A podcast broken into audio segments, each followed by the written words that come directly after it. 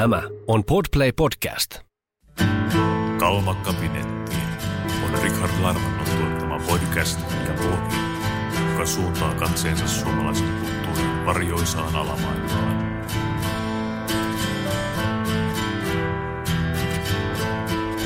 Ja tervetuloa jälleen Kalmakabinetin pariin.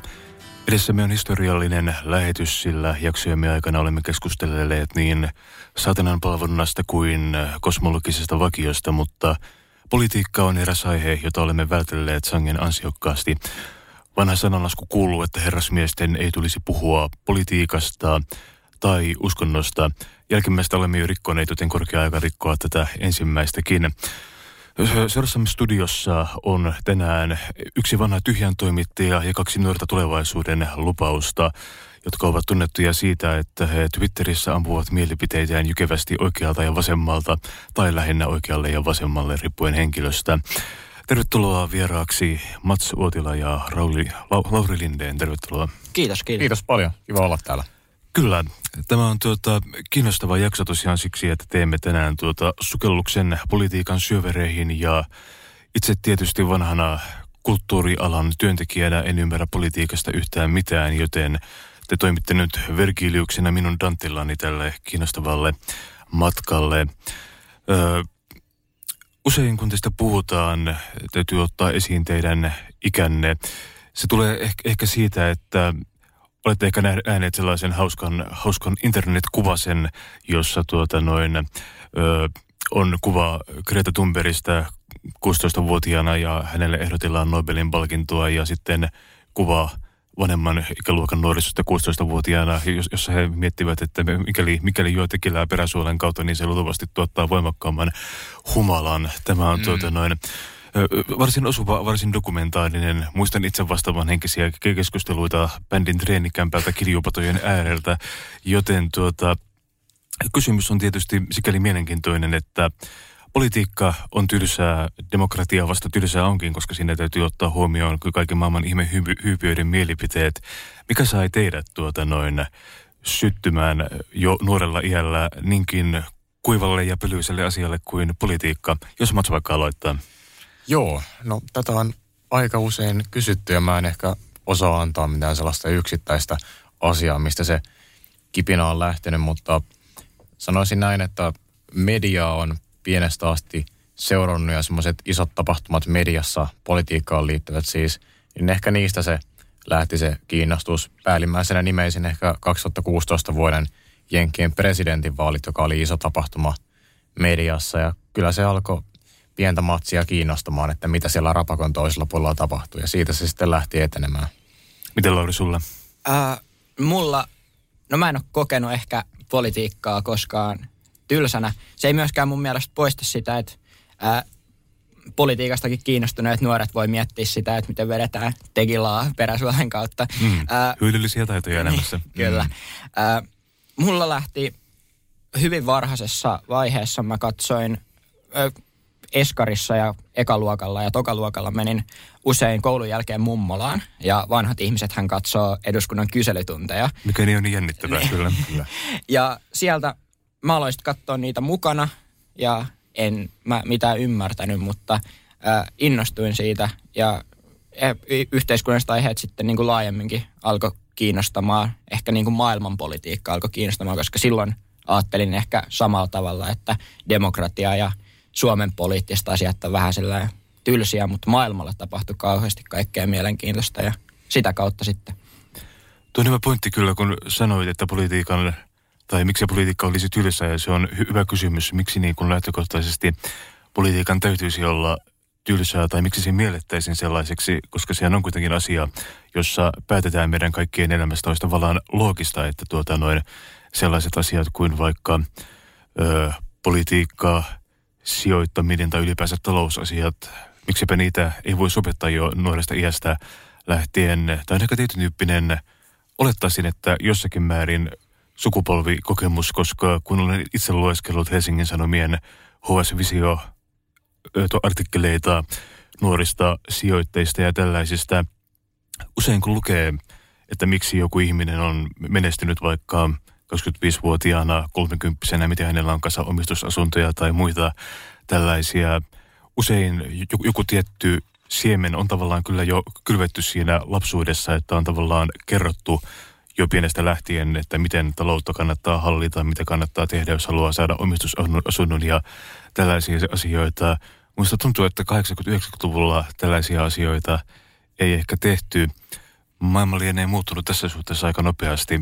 Miten te koette sen itse? Oliko teidän lapsuus sitten sellainen, puhuttiinko teillä kotona tällaisista asioista? Tuliko se esiin vai oliko se lopulta teidän omasta mielenkiinnosta enemmän? Mä sanoisin näin, että ainakin omalla kohdalla niin, niin se kyse on pitkälti vaan omasta mielenkiinnosta, että meillä ei kotona, meidän perhe ei ole mitenkään poliittisesti aktiivinen, pois lukien minä, että vanhempien poliittinen toiminta rajoittuu lähinnä siihen, että he käy äänestämässä vaaleissa, mikä toki sekin on ihan jo, jo hyvä asia, kun mietitään, että suuri osa ei käy äänestämässä, mutta meillä ei ole ollut mitään poliittisia ruokapöytäkeskusteluita, eikä olla puhuttu sijoittamisesta sun tällaisista asioista, että ne on jotenkin ne on mua itteeni alkanut kiinnostaa ja mä oon ihan samaa mieltä tässä, että tässä on varmaankin tämmöinen sukupolvikohtainen ero, että mä olin tässä taannoin serkkuni synttäreillä ja siellä sitten havahduin yhdessä kohtaa siihen, että siellähän me teini-ikäiset puhutaan osakeanneesta ja että mihin oot viimeksi sijoittanut ja tällaista ihan niin kuin kasuaalisti. Et mä luulen, että asiat on muuttumassa näiden suhteen.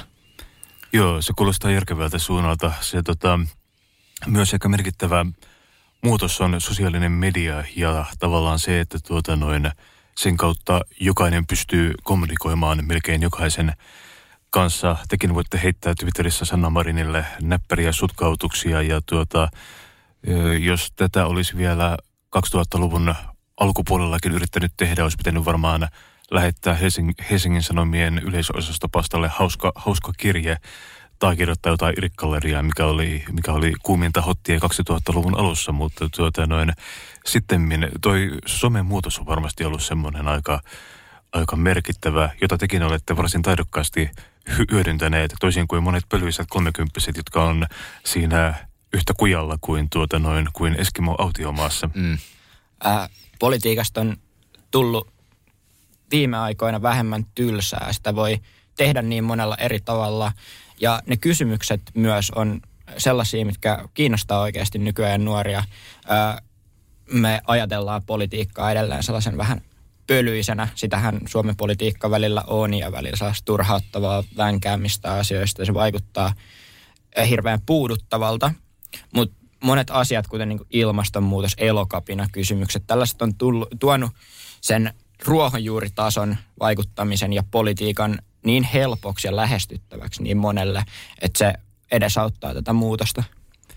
Joo, se on hyvä pointti, että tota, politiikka on muutakin kuin sitä, että keskustellaan isolla joukolla Espoon viemäriasetuksen komposiittiliitännäisen tuota, noin, ö, kolmannesta partikalasta. Joo, siis toi on, toi on totta, että tietyllä tavalla joku, joku tämmöinen asia kuin ilmastonmuutos, sen myötä mahdollinen kevyt maailmanloppu ainakin ihmiskunnalle on, on ehkä tavallaan vähän, vähän painokkaampia kysymyksiä, jotka myös herättää.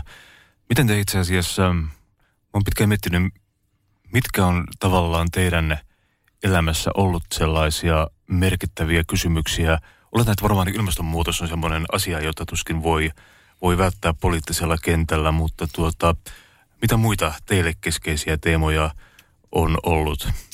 No itselleni siis tämän ilmastonmuutoksen lisäksi, mikä on varmaan eittämättä suurin tai vähintään yksi todella suurimmista ongelmista, mitä meillä nyt on, niin keskeisiä on talouspolitiikka ja työllisyyspolitiikka ja tällaiset asiat, jotka sitten va- vaikuttaa vahvasti Suomen tulevaisuuteen – ja mm. niin kuin näistä mun mielestä voidaan johtaa kaikki muut kysymykset, tavallaan koulutuksen rahoitus, muiden sektoreiden rahoitus, niin ne on hyvin pitkälti riippuvaisia tästä, niin siksi mainitsen nämä asiat.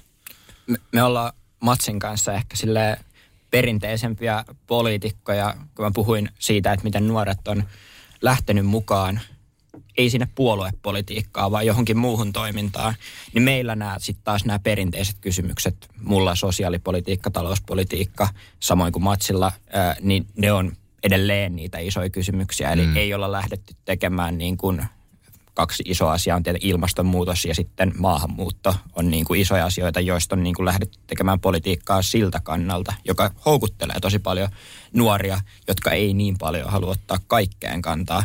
Mutta me ollaan niin kuin ehkä, mä oon ainakin ö, enemmän silleen niin kuin kaiken, niin kuin haluan käsitellä kaikkea. Yleispolitiikka. Niin, tavallaan. Mm. Tai ainakin yritän olla.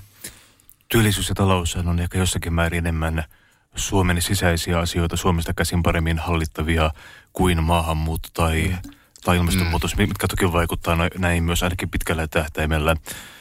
Työllisyyspolitiikka on, on mielenkiintoinen seikka. Matsi, mitä ajattelet tällä hetkellä Suomen työllisyystilanteesta, työttömien tilanteesta, firmoista työnantajina? Mitkä asiat on hyvin, mitkä huonosti? Mitä sä haluaisit nähdä, että mihin suuntaan asioita pitäisi kehittää?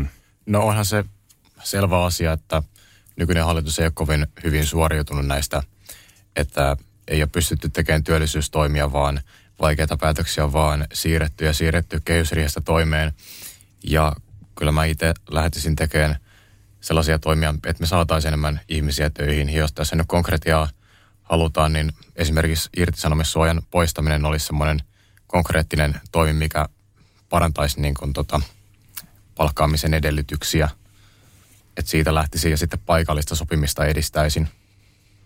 No siinä mielessä tota, hankalia asioita, että mä itse pystyn helposti ainakin samaistumaan molempien näkökulmiin. Vanhana yrittäjänä mä toisaalta ymmärrän hyvin sen, että vaikka työntekijän palkkaaminen oli yksi taloudellisesti suurimpia ja tuhoisimpia asioita, mitä mä, mitä mä tein, mutta toisaalta sitten taas niin kun työntekijän kannalta tällainen amerikkalaistyyppinen, että milloin tahansa saattaa tulla käsky, että keräpäs tavarasi pahvilaatikkoon ja suksi kuuseen on toisaalta aika, aika brutaali. Mitä sä Lauri ajattelet tästä?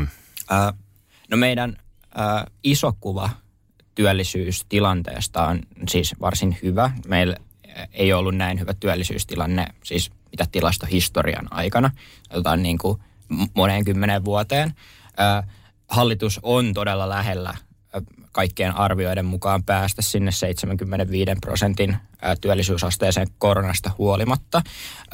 Eli sinällään niin kuin iso kuva näyttää hyvältä. Se on totta, että niin kuin monia kiperiä päätöksiä ei olla, ei olla tehty. Mä en välttämättä niitä niin kuin voi tukeakaan, mutta se on vähän, että miten sitten se työllisyys tavoite asetetaan, että me ei olla menossa vielä mihinkään 80 prosentin työllisyysasteeseen, mutta ne hallituksen itse asettamat tavoitteet, joita pidettiin jo niin kuin silloin, kun ne asetettiin, niin vaikeina, ellei mahdottomina, niin si- siitä suht- siinä suhteessa meidän tilanne on, tilanne on aika hyvä tällä hetkellä. Tähän väliin haluaisin korjata, että siis Marinin hallituksellahan oli tavoitteena 75 prosenttia.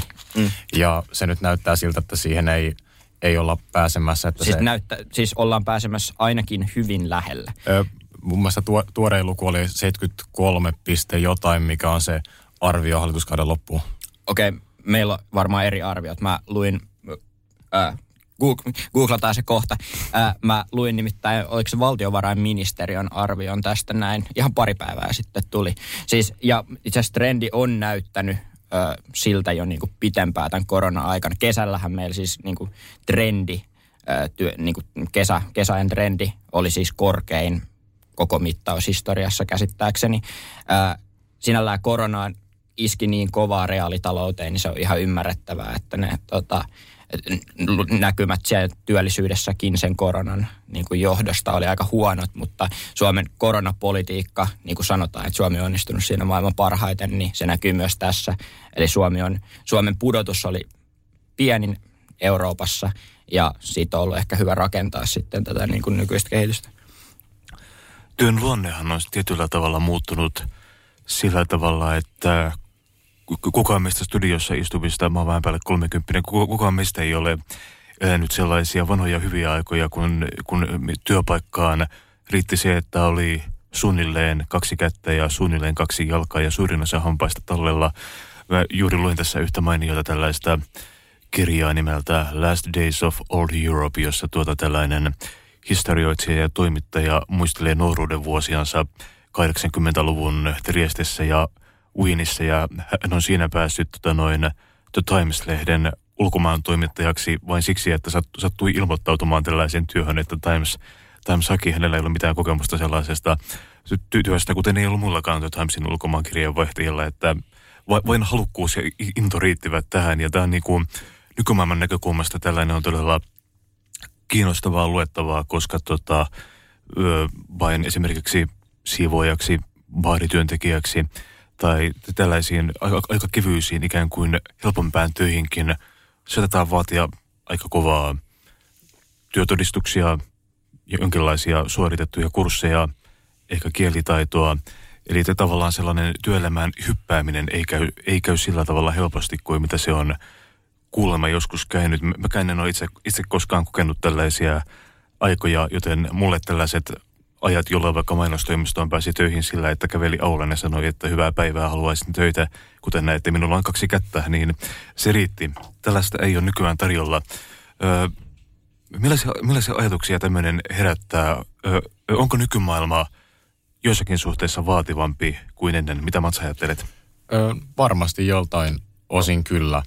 Ja tästä, että on vaikeampaa saada työpaikkaa, niin se on varmasti ihan totta, että meillä ei vain yksinkertaisesti enää ole niin paljon semmoisia suorittavan työn työpaikkoja, mihin pääsee just lähinnä tällä, että on intoa ja kaksi kättä. Mm. Että mullakin on kaveritten kanssa jutellut, niin tosi vaikeaa on saada kesätyöpaikkojakaan nykyään. Ja varmasti se pätee ihan niin kuin kesätöiden ulkopuolellekin. Mm. Mutta itse on tehnyt vähän kaikenlaisia töitä, että on huoltoasemalla siivoilu, on tiskailu ja muuta. Että mä pidän sellaista kuitenkin arvostettavana, että on jossain kohtaa elämäänsä tehnyt ei niin hohdokasta työtä, että toivoisin, että se olisi innokkaalle mahdollista. Niin.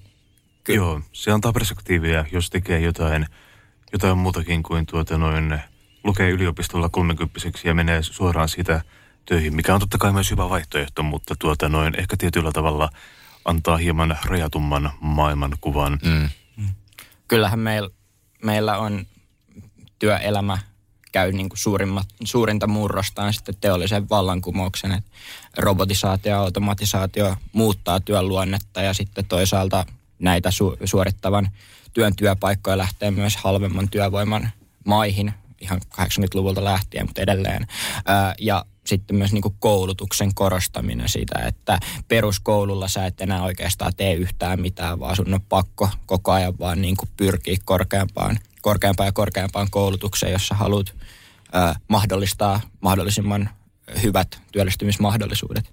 Ja se on tietenkin, se on mun mielestä ihan sellaisenaan ihan hyvä kehitys. Kyllä se asettaa niin kuin meille nuorille esimerkiksi niin kuin ihan poikkeuksellisia vaatimuksia, mitä ö, kellekään meitä ennen ei ole asetettu. Joo, toi on totta. Tietyllä tavalla aika on muuttunut mitä kummallisempiin suuntiin. Jos ajattelee vaikka työtä somen parissa, mikä on nykyään hyvin yleistä, niin jos siitä olisi, jos joku olisi kymmenen vuotta sitten, sitten hihkunut, että alan tehdä työtä niin YouTubettajana, niin tuota, hullujen huone olisi, olisi voinut olla lähellä. Tuota, kenties yksi tällaisia keskeisimpiä eroja oikeiston ja vasemmiston näkemyksissä liittyy juuri tällaiseen ihmiskuvaan, että tuota, mikä on ihmisen arvo, ö, vaatiiko se niin kuin, ö, kovaa työntekoa, mitä vaatii ollakseen yhteiskuntakelpoinen ihminen. Vasemmisto tuntuu aina suhtautuvan näihin asioihin hieman humaanimmin, ehkä jopa syleillen.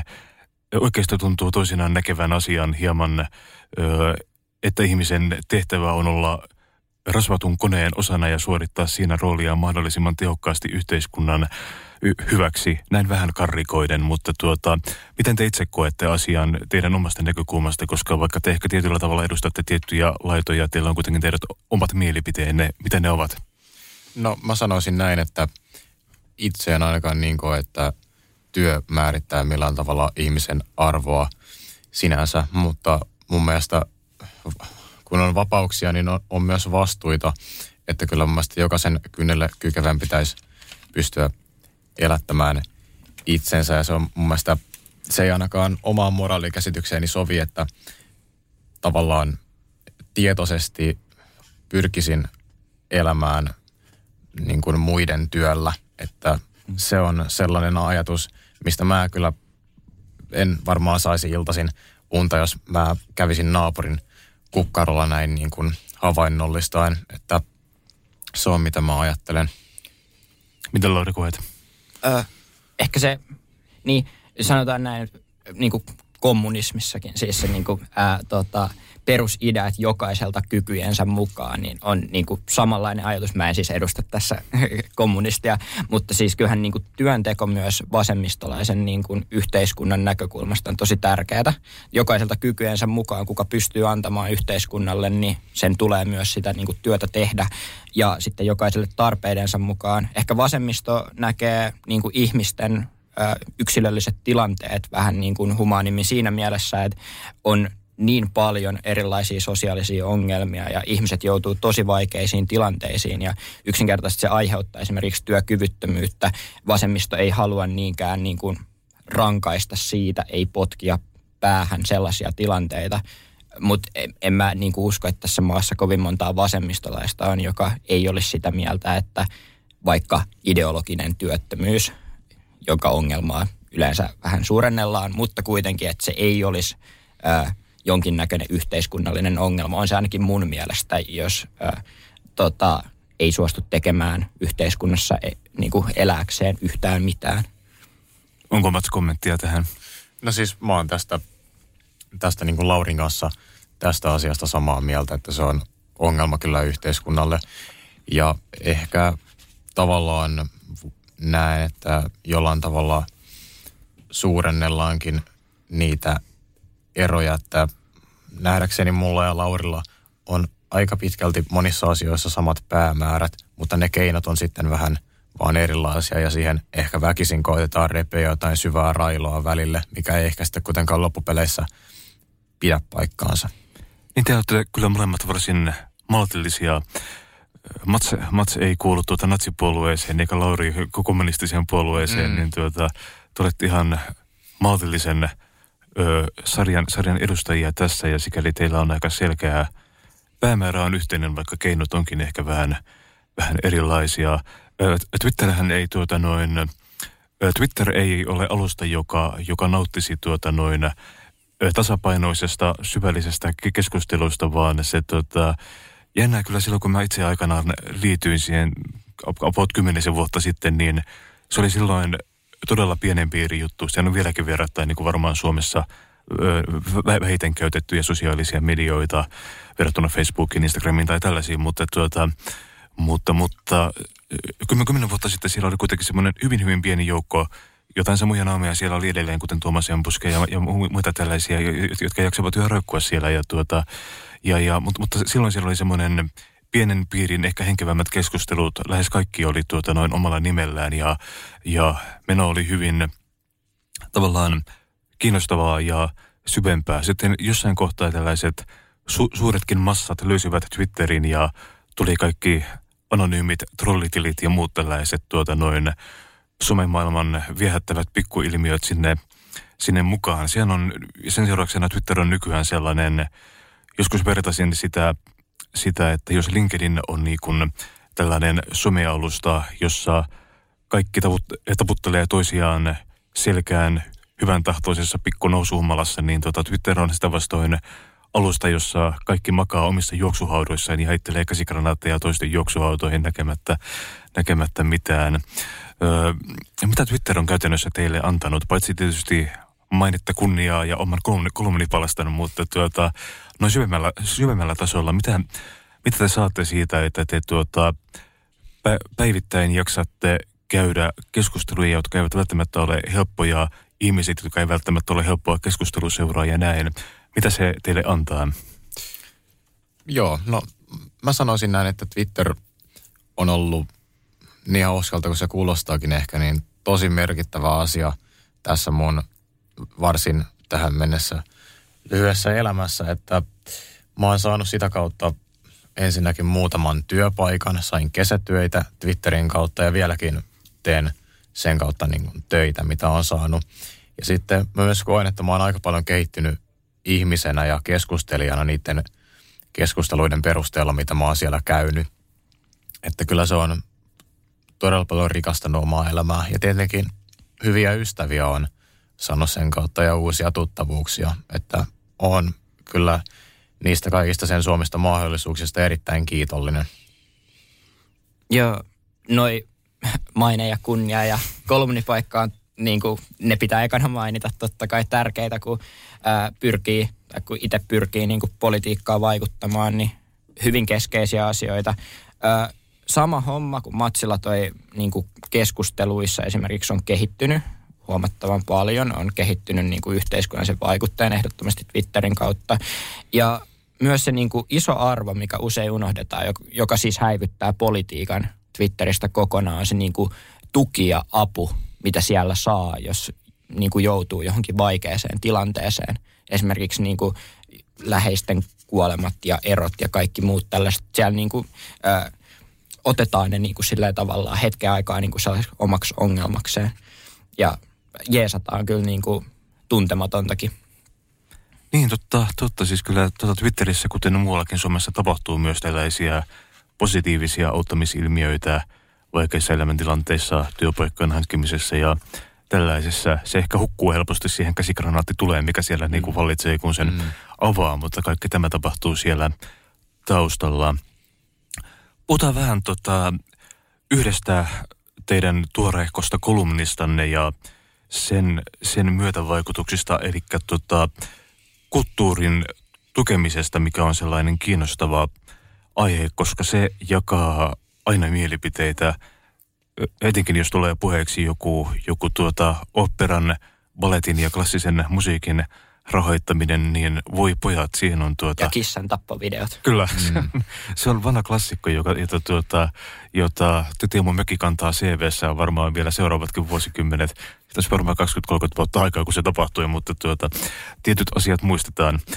Joo, tuota, tämä on sikäli kiinnostavaa. Teidän kolumnissanne te puhutte tästä, että kuinka taidetta tulisi tukea, mikä on tavallaan valtion rooli siinä ja tuota noin, missä määrin sen tulisi olla markkinarahoitteista, missä määrin valtio tukee sitä. Tähän on tota, kiinnostava sekasotku osittain siksi, että taidetta on niin, taidetta ja kulttuuria on t- todella laajalla skaalalla lähtien jostain itetaiteesta, joka saattaa niin kuin nousta hyvinkin korkeisiin arvo- arvoihin vuosikymmenien kuluessa, mutta iso osa taiteesta on sellaista kummallista näpertelyä, jota erilaiset kylähullut puuhastelee. Mullakin on monia ollut tässä, tässä mun podcastissani vieraana ja he ovat niin kuin tärkeitä keskeisiä tyyppejä. Rahalla ei ole tavallaan siinä mitään tekemistä. Sitten on tavallaan tällaisia niin kuin isoja instituutio- instituutioita, kuten kansallisopera, Radion sinfoniaorkesteri ja tällaiset. Ja nehän taas on tällaisia firmoja, joissa nuottiakaan ei soisi, ellei tuota noin, sitä, sitä tuettaisiin massiivisilla summilla valtion, valtion toimesta. Tästä niin kuin verrattuna tällaiseen Suomen valtion tukemaan on vaikkapa Jenkeissä tämmöinen sponsorisysteemi, että siellä on hyvin rikkaita ihmisiä, jotka haluavat, että klassista musiikkia esimerkiksi on, että sen takia he rahoittaa valtavilla summilla heidän suosikkiorkesteriitaan, puhutaan siis yli miljooneista ja pieni osa tulee sitten lipputuloista. Suomessa se menee suunnilleen niin, että valtio rahoittaa miljoonilla tätä ja sitten jonkun verran myös tulee li- lipputuloista. Mitä ajattelette vaikkapa, jos, jos otetaan tämä klassinen aihe, opera, klassinen musiikki ja tällainen, kuunteleeko kumpikaan teistä operaa tai klassista musiikkia, välikysymys? Ö, mä kyllä pidän klassisesta musiikista. En ole mikään asiantuntija, mutta Wagnerista pidän esimerkiksi. Ja no, operassa en ole vielä sattuneesta syystä käynyt, mutta itse asiassa on pian ystävän kanssa menossa Helsingissä kuuntelemaan operaa. Ville Rydmanhan on tuota noin suuri operan ja klassisen musiikin ystävä. Hän on jopa kansallisoperan hallituksessa itse asiassa. Tuota, mitä ajattelette vaikkapa tämän tyyppisestä to- toiminnasta, kun mietitään oopperan rahoitusta. Mun olisi ehkä kannattanut tähän, tähän tarkistaa, että minkä verran valtio, valtio syöksee näin rahaa, mutta käytännössä sen voi sanoa suoraan, että, että tyyliin niin Radion Sinfoniaorkesteri, kansallisopera ja nämä, niin aika pitkälle valtion rahoilla pyörivät, niin tuota, onko se hyvä juttu, koska mikäli, mikäli valtio ei tukisi tällaista toimintaa, meillä ei silloin olisi tällaista vapaamuotoista, taiteellisesti korkeatasoista klassisen musiikin toimintaa, joka sitten vastapainona on kyllä hyvin pienen kansanryhmän ilo, mutta jolla on taas toisaalta sitten tietty kistaton arvo, että sellainen on. Melko monimutkainen yhtälö siis mm. kaikkinensa. Mitä ajattelette? Joo, no siis lähtökohtaisesti omasta mielestäni taiteen ja kulttuurin tulisi syntyä markkinaehtoisesti, mutta ö, näen myös sen, että koska me ollaan Suomena pieni kielialue ja kansa, niin me ei aivan kaikkea pystytä tuottamaan näin. Joten joissain tilanteissa mä näen sen ihan perusteltuna, että valtio tukee jotain tällaisia niin kiinteästi meidän kulttuuriin liittyvää taiteen tuottamista ja tällaista, mutta yleisellä tasolla en näe sitä kovin hyvänä asiana. Että no itse tykkään käydä esimerkiksi teatterissa, mutta mä en ymmärrä, että miksi jonkun semmoisen ihmisen, kuka ei tykkää käydä teatterissa, pitäisi maksaa puolet mun teatterilipusta. Joo, juuri tässä olen muistella, että mikähän se summa oli, millä valtio tukee jokaista ostettua operalippua. Se on, se on aika suuri, että se summa, minkä, minkä katsoja maksaa, mikä on muistaakseni jotain paikasta riippuen 50 ja 100 välistä, niin tuota noin, se on aika pieni osa siitä. Mitä Lauri ajattelet tästä? Onhan toi mielenkiintoinen puoli. Ihan alkuun mun pitää sanoa, että poliitikot ei ymmärrä yleensä kulttuurista yhtään mitään. Äh, se on kyllä totta. että poliitikot tulee, joutuu kyllä mennä puhumaan siitä kulttuurista, mutta ei ne sit oikein niin sit syvällisesti mitä, mitä ymmärrä, enkä voin sanoa, että en mäkään, mä, mäkään, mäkään ymmärrä. Sanotaan näin, että mä oon myös sen kannalla, siis kaikki, mikä, kaikki yhteiskunnassa, mikä niin kuin, äh, pystytään rahoittamaan markkinaehtoisesti, on tietenkin hyvä asia siinä mielessä, että siihen ei kulu meidän verorahoja. Ö, kulttuuri ja taide ja niin, niin kuin tuntuu syntyvän, se syntyy kuitenkin niin kuin harjoituksen kautta, työn kautta ja jos siinä ei ole mitään rahoituspohjaa, niin aika paljon niin kuin, ää, aika paljon kaikesta siitä mahdollisesta, mitä voidaan tuottaa, niin ää, vähenee. Ää, se on ihan mielenkiintoinen pohdinta, tarviiko veronmaksajien tukea ää, oopperalippuja toisaalta mä vastustan myös sitä järjestelmää, että sitten niinku rikkaat ää, miljonäärit tukee sitä toimintaa, mitä ne haluaa itse nähdä ja sitten ei tuoteta mitään muuta. Ää, kulttuuri, taide ei ole, ää, tai niiden tukeminen ei ole niinku valtion ydintehtävä. Se ei ole peruspalvelu tai perustuet, mitä pitäisi niinku välttämättä tukea, mutta on se mun mielestä silti kuitenkin itseisarvo, jota niin kuin pitää tukea ja Suomena meillä on siihen myös varaa. Se antaa tosi paljon, e, tosi paljon enemmän kuin me oikeasti ajatellaan. Ja Suomi, jossa niin kuin kulttuuri ja taide ja kaikki muu olisi vähemmän rikasta ja sitä ei tuotettaisi samalla tavalla, niin on mun mielestä niin kuin yhteiskunnallisesti myös sellainen tietty sivistyksen rappiotila. Tästä me ollaan varmaan Laurin kanssa vähän eri mieltä, että itse koen, että sellainen – sellainen taide ja kulttuuri, joka ei synny markkinaehtoisesti, niin se ei ole millään tavalla itseisarvo, että sitä syntyy. Että mm-hmm. mä, mä näen, että sellaiset, sellainen taide, joka on arvokasta, niin se kyllä myös syntyy lähtökohtaisesti markkinaehtoisesti. Että sellaista taulua, mistä kukaan ei ole valmis maksamaan, niin sitä ei välttämättä tarvi maalata tai ainakaan sitä maalausta ei verorahoilla pidä tukea. Tuossa on, tässä on vähän se, äh, mäkin olen ehdottomasti sitä mieltä, että esimerkiksi niin kuin teatterien ja taiteen ja operoiden ja kaikkien näiden taidemuseoiden, niin jossain vaiheessa olisi aika kiva, että ne alkaisi toimimaan sitten niin kuin ilman ää, verorahoja markkinaehtoisesti. Mutta esimerkiksi tiede syntyy syntyy siis hyvin usein niin, että sitä tuetaan julkisista rahoista, mistä on sitten niinku myöhempää hyötyä. Tiede ja taide, taiteesta niinku tällaista niinku de facto hyötyä on tosi paljon vaikeampi nähdä kuin tieteellisestä tutkimuksesta, mutta samalla tavalla jos sitä julkista tukea ei olisi sille taululle, nämähän aina arvioidaan nämä prosessit, mutta jos sitä julkista tukea ei olisi ja se taulu ei synny, niin eihän me niinku tiedetä, että mikä sitten niinku menestyy ja mikä ei.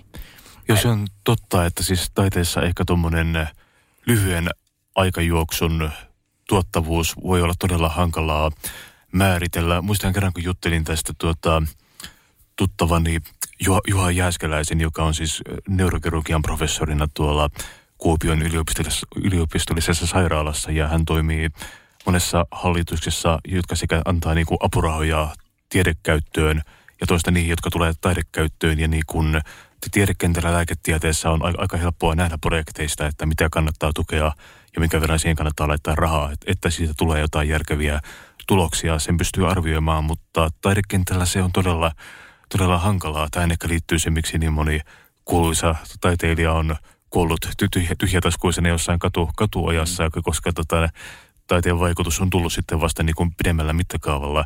Se on todella hankala aihe, koska on ymmärrettävää, että jos laitetaan rinnakkain joku vanhustenhoito tai tällainen asia, jossa pystyy tekemään aika tarkkoja laskelmia, että mitä mikäkin maksaa, että saadaan järkevää hoitoa ja näin.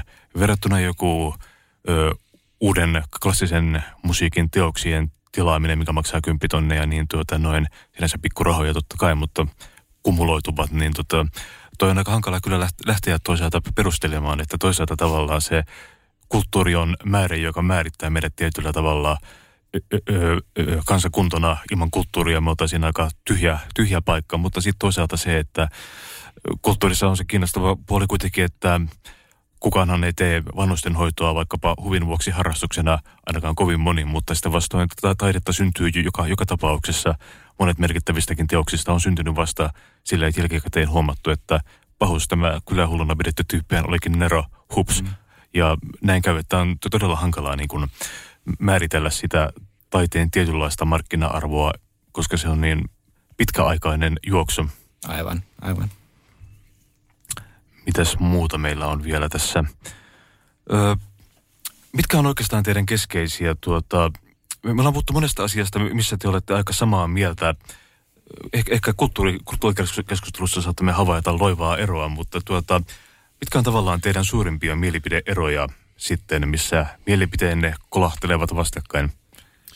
Öö, no mä luulisin, että ainakin siitä ollaan eri mieltä, että milloin verotus on lähtökohtaisesti oikeutettu, että omasta mielestäni verotuksen voi oikeuttaa siten, että verottamalla me saadaan estettyä joku suurempi epäkohta kuin se verottaminen itsessään on esimerkkinä.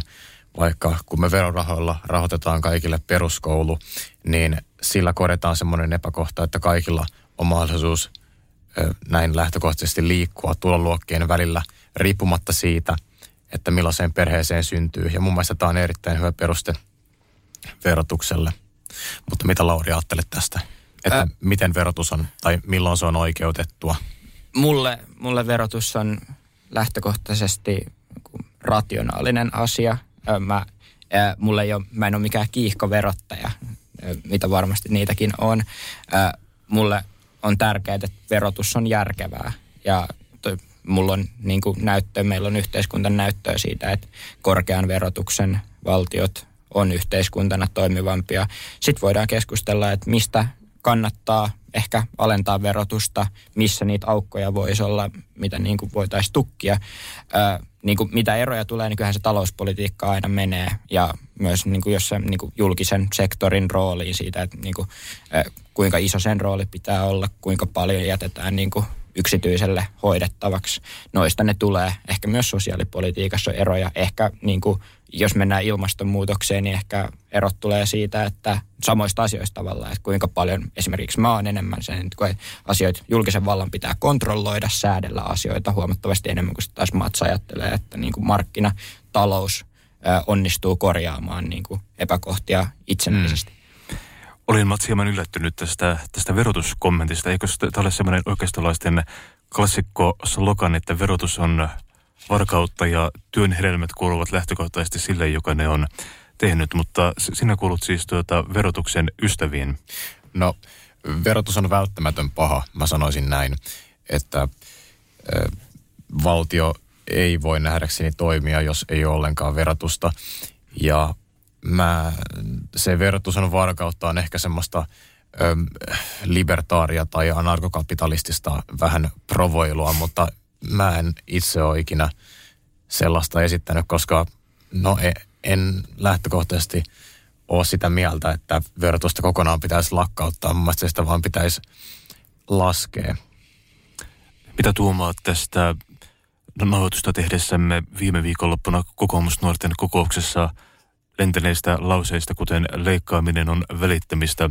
Samaistutko vai vierastatko? Mä olin itse asiassa paikalla täällä kokoomusnuorten liittokokouksessa. Oli, oli hieno asialla ja tota, hyvä meininki, mutta ö, sanoisin näin, että leikkaaminen ei ole hauskaa tai leikkaaminen ei ole kivaa, mutta se on välttämätöntä, että meillä voi olla hyvinvointiyhteiskunta tulevaisuudessakin, koska meillä pitää olla kestävä rahoituspohja, meillä pitää olla kestävä talous, että me saadaan jatkossakin pidettyä näitä hienoja asioita yllä, mitä meillä on, kuten peruskoulu ja terveydenhuolto ja muuta. Mitkä on sitten asioita, mistä täältä kannattaisi leikata? Mistä Matsa lähtisit leikkaamaan ja toisaalta mistä Lauri sinä leikkaisit? No tästä jos haetaan yhteistä pohjaa, niin meillä me molemmat ollaan öö, suhtauduttu niin kuin suopeasti yritystukien leikkaamiseen. Ja sitten tietysti on paljon tällaisia yksittäisiä, että henkilökohtaisesti vaikka olisin valmis puolittain Ylen rahoituksen. Että mun mielestä me ei tarvita yli 500 miljoonan budjetilla toimivaa valtiollista mediaa meille. Että nämä on semmoisia asioita, mistä me voitaisiin lähteä aloittamaan. Toki sanona niin kuin, lainausmerkeissä poliitikolle hankala kysymys, että mistä lähtisit leikkaamaan, mutta meillä on esimerkiksi koko nuorilla ihan hyvä vaihtoehto budjetti. En toki kokonaan muista sitä ulkoa, mutta siellä on hyviä ehdotuksia. Esimerkiksi semmoinen 10 prosentin hallintoleikkuri kaikille hallinnon aloille, että tehdään tällaisia sopeutuksia. Se kokoomusnuorten leikkaaminen on hauskaa. Kohdassa oli se ongelma, että ihmiset kävi lukemassa sen tota, kokoomusnuorten vaihtoehtobudjetin ja siellä sitten oli kohteita, kohteita niin kuin, tota, toimeentulotuki ja leikkaukset koulutu- ei, ei leikkaukset koulutukseen, vaan leikkaukset työttömille, leikkaukset eläkkeisiin ja sellaisia asioita, mitkä ei sitten niin kuin, e, no sanotaan näin, kansa ei näe ehkä kovin hauskana.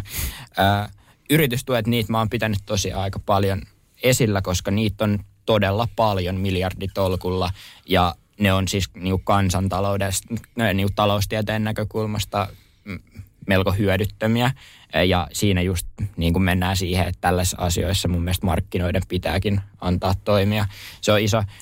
Mulla niitä leikkauskohteita on luonnollisesti, luonnollisesti vähemmän ja ainahan nämä on poliittisten niin kompromissien tuloksia. Mulla on selkeästi kohteet, mistä mä en suostu, suostu ottamaan. Ja matsilla ehkä vähän niin kuin avoimempi tulokulma tähän näin. Joo, teillä on tässä siis tuota eriävä näkemys. Mats, jos tulkitsen oikein sun mielestä, koviakin leikkauksia täytyy tehdä, jotta, jotta yhteiskunta tuota noin pysyy sellaisena kuin se on, mutta velkaa ei synny lisää. Lauri suhtautuneet velanottamiseen ja sen luomiin kauhukuviin hieman leppoisammalla mielellä. Tulkitsenko suunnilleen oikein?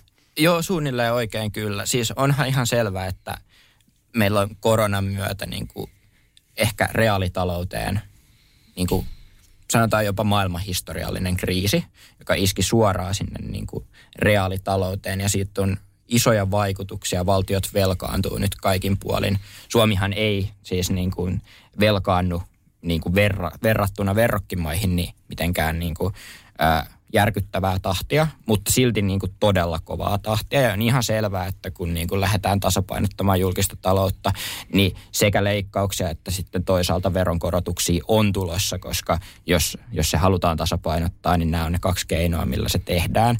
Ää, ja tot, mä ehdottomasti olet oikeassa siinä, että mä suhtaudun oikeistoa niin kuin myönteisemmin velanottoon. Se on mun mielestä ensinnäkin tärkein asia, mikä tässä kriisissä hoidettiin oikein – mikä on hoidettu siis aina maailmanhistorian talouskriiseissä tosi huonosti. Ja me ollaan onneksi opittu esimerkiksi eurokriisistä se, että tällainen tarkan markan ää, tiukka talouspolitiikka sen kriisin keskellä, niin se vaan pahentaa sitä tilannetta sen aikaan sitten myöhemmin.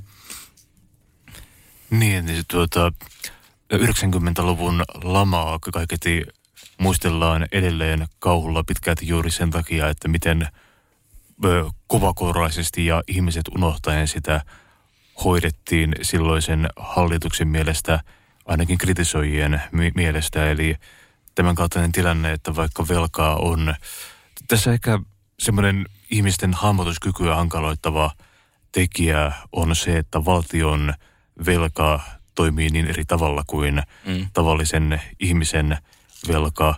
Jos meillä itsellämme olisi yhtäkkiä 7 miljardia velkaa, se voisi hieman kuumottaa, mutta tuota, kaikilla valtioilla enemmän tai vähemmän on jonkun verran velkaa.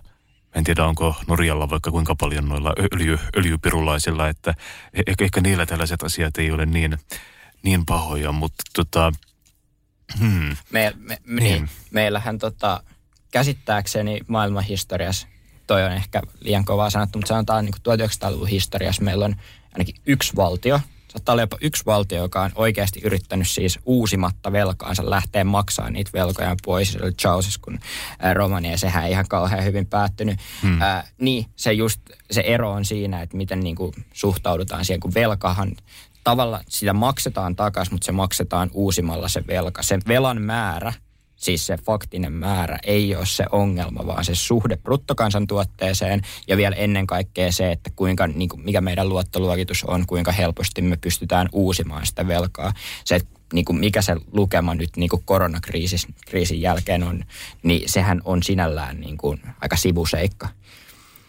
Niin ja oleellista on tietenkin myös se, että minkälaista korkoa me maksetaan siitä. Niin sitä velasta. Ja, e, e, niin, ja EU-ssa tai euroalueella sehän on niin kuin melkein ilmasta tällä hetkellä. Niin toistaiseksi. Niin. Mutta musta nyt vähän tuntuu siltä, että hallitus tekee vähän semmoista puolikeinesiläistä politiikkaa velan suhteen, että kyllä kriisihoitoon otetaan velkaa, mutta sitä velkaa otetaan myös sitten nousukaudella, kun sitä ei enää tarviskaan, että on, onkohan meillä semmoista kohtaa, milloin me ei oteta velkaa. Mm. Se on, äh, hallitus ottaa velkaa osin poliittisesti ymmärrettävästi myös ennen koronaa, mutta velanottohan on, voi olla niin kuin taloudelle, taloustieteenkin näkökulmasta hyvin järkevää silloin, kun sitä otetaan kohteisiin, mitkä te, niin kuin on meidän talouskasvun ää, suhteen hyviä. Mutta silloin, kun velkaa otetaan ja se käytetään kertaluontoisiin menoihin, niin silloinhan se niin kuin taloustieteen mm. näkökulmasta on niin kuin aika typerää. Se on poliittisesti ymmärrettävää, koska vaikka Sipilän hallitus leikkasi niin paljon, niin niitä ollaan haluttu kompensoida ja mä oon jossain määrin sen niin kuin puolella. mutta niin kuin taloustieteen näkökulmasta, jos velkaa otetaan, niin se pitää investoida sitten niin kuin jatkokäyttöön, mistä tulee sitten niin kuin, isompaa hyvää. Muutaman vuoden kuluttua, mitä todennäköisimmin – Sanna Marinin valtakausi päättyy, tulee uusi hallitus, uudet metkut ja kujeet. Mitä te haluaisitte nähdä, mitä puolueita olisi hallituksessa, millaisia päätöksiä pitäisi tehdä, miten teidän mielestä saataisiin ö, Suomi entistä parempaan kuntoon? No, mä haluaisin oikeistolaisen hallituksen ja kokoomuslaisen pääministerin näin lyhyesti ja ytimekkäästi, että mä uskon, että sitten asiat lähtisivät aika hyvin korjaantumaan. Mitä Mats ajattelet tästä? Ää, ää, Jos meille tulee oikeistohallitus, oikeistolainen pääministeri, joka, joka lyö nyrkkiä pöytään ja laittaa, laittaa vasemmiston ja hullut talousbudjetit kuriin? Ää, no eihän se lähtökohtaisesti ihan kauhean hyvältä kuulosta. Sipilä hallituskausi ei ollut ää, vähävaraisille ihmisille mikä, mikä helpommasta päästä oikeastaan varmaan pahimpia sitten Ahon hallituksen jälkeen. En tietenkään, en mä tietenkään ole sen niin kuin kannalla. Mä uskon, että Suomen suuntaa ei johdeta parhaimmillaan niin kuin tiukan oikeistolaiselta pohjalta. Mitä mä haluaisin nähdä luonnollisesti vasemmistohallituksen, mutta se on reaalipoliittisesti mahdotonta. Siellä pitää olla keskusta tai kokoomus aina mukana. Toki perussuomalaisetkin, mutta tietän sen ehkä, ehkä tässä se olisi arvopohjaisesti niin iso kompromissi, että se on vaikea nähdä lähitulevaisuudessa. Mm. Ö, se iso suunta on se, että kokoomuksen kanssa, jos olisi kokoomuksen demareiden johdolla, missä olisi vaikka vihreät sitten jos siellä laitetaan vasemmistoliitto, niin tulee taas vaikeaa, mutta mm. kokoomuksen pohjalla, kokoomuksen kanssa niin kuin ilmastopoliittiset kysymykset, joilla on oikeasti iso kiire ja jotka on meidän tämän vuosikymmenen tärkeimmät, tärkeimmät tai tärkein teema, niin olisi helpompaa. Eli sinällä kokoomushallituksessa kuulostaa aina vähän negatiiviselta, mutta sitten toisaalta keskustahallituksessa, niin niissä on molemmissa vähän huonot ja hyvät puolensa. Nyt meillä on ollut no niin. tota, noin poikkeuksellisen naisvetoinen, vasemmistolainen ja melko nuorekas hallitus tässä viimeiset vuodet. Tämän tyyppistä kuviota ei ihan hetkeen ole ollut. Mitä ajattelette sen, sen, sen vaikutuksesta? Miten hommat on hoituneet? No siis mun mielestä se on hienoa, että Suomessa voi olla sellainen tilanne, että nuoret naiset johtaa maata. Että mulla ei ole siitä mitään pahaa sanaa toki eri mieltä voimme olla siitä, että kuinka hyvin se on mennyt, mutta se nyt ei taas liity sitten enää mitenkään siihen sukupuoleen mm. tai ikään, että mulle henkilökohtaisesti itselleni ei ole mitään väliä tällaisissa asioissa iällä tai sukupuolella tai ihon värillä tai millään muullakaan tämmöisellä asialla, että mä lähtökohtaisesti katon niin kuin vaan sitä substanssia. Mm. Samaa mieltä. Meillä on vielä hetki aikaa tässä rupatella, niin Mua kiinnostaa teidän poliittiset esikuvat ö, sekä menneisyydestä, mutta toisaalta miksei, miksei nykypäivästäkin eläviä kuolleita, mutta millaiset hahmot on teihin, teihin tehneet vaikutusta tai antaneet ideoita siihen, minkä tyyppistä politiikkaa te itse haluatte tehdä? No, voisin mainita tässä kokoomuksen entisen europarlamentaarikon Eija-Riitta Korholan, joka on todella suora selkäinen ja arvostamani henkilö, että hänen esimerkki on ollut mulle niin kuin suuressa merkityksessä sen suhteen, että pitää uskaltaa sanoa, mitä oikeasti ajattelee, vaikka tulisi lunta tupaa ja seisoo niiden omien mielipiteiden takana. Ja toki sitten, jos katsotaan historiaa, niin Amerikasta Yhdysvaltojen kansalaisoikeuksien puolesta taistelijat on tietenkin semmoisia sankareita, joita mä arvostan, että se ei ollut mitenkään helppo asia taistella rasismia vastaan yhteiskunnassa, jossa rotusorto oli niin kuin mainstreamia. Että se on erittäin hienoa työtä, mitä he teki.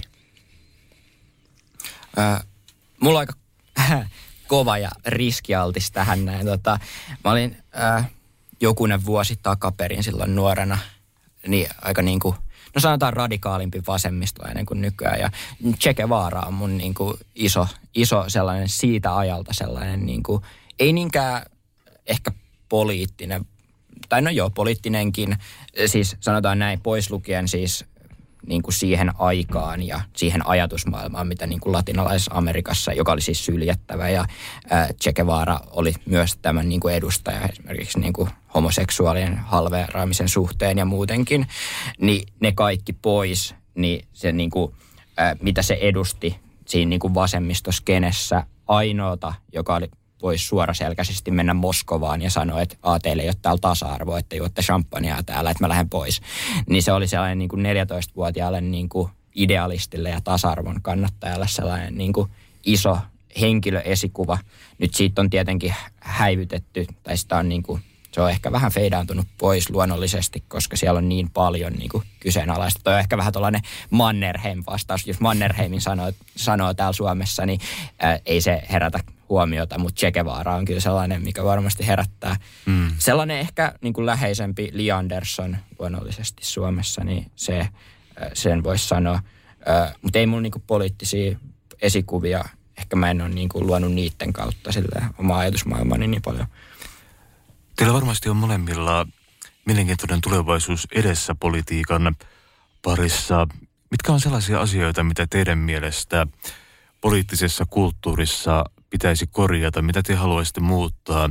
Koska ainakin itse näen sen helposti sillä tavalla, että politiikan suurimpia ongelmia on tietynlainen löysien puhuminen silloinkin, kun sille ei olisi tarvetta. Kuten vaikka aina kun poliitikat puhuu, puhuu kulttuuri, kulttuuriasioista, niin se on kyllä Aivan. Se, se sellaista hakuammuntaa, että, että huh huh. Mun mielestä että tavallaan on niin kuin täysin täysin järkevää tunnustaa tietyissä asioissa tietämättömyytensä, koska kukaan ei varmaan oletakaan, että joku ihminen olisi jack of all trades, mutta tota, mitkä teidän mielestä on tällaisia sellaisia asioita, mitä te haluaisitte itse ajaa tai muuttaa?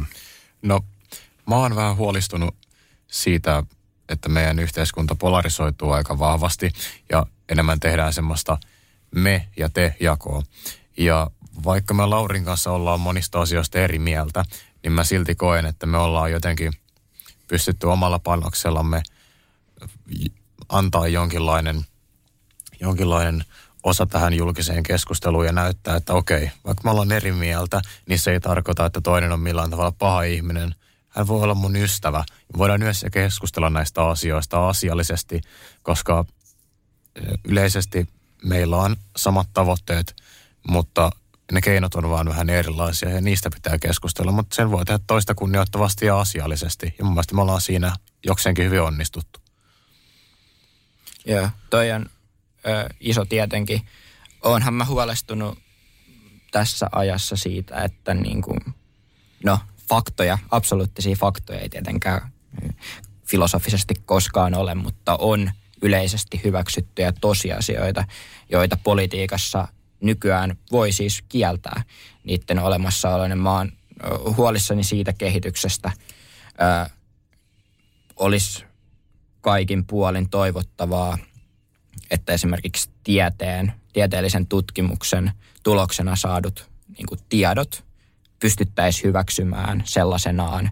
Ei silleen, että ne olisi niin kuin absoluuttisia ja pitäisi koko ma- lopun maailman historian, mutta esimerkiksi koronarokotteet, niin kyllä niin kuin se, että sen kyseenalaistaminen, että niitä ei kannata ottaa, ne ei toimi, niihin kuolee jengi, niin kyllä mä oon huolissani siitä, että niin tämä disinformaatio ja misinformaatio lisääntyy. Erittäin hyviä pointteja. Tässä kohtaa kiitän teitä haastattelusta. Tämä oli äärimmäisen mielenkiintoista. Kiitos paljon, oli mukava olla mukana. Kiitos. Jep.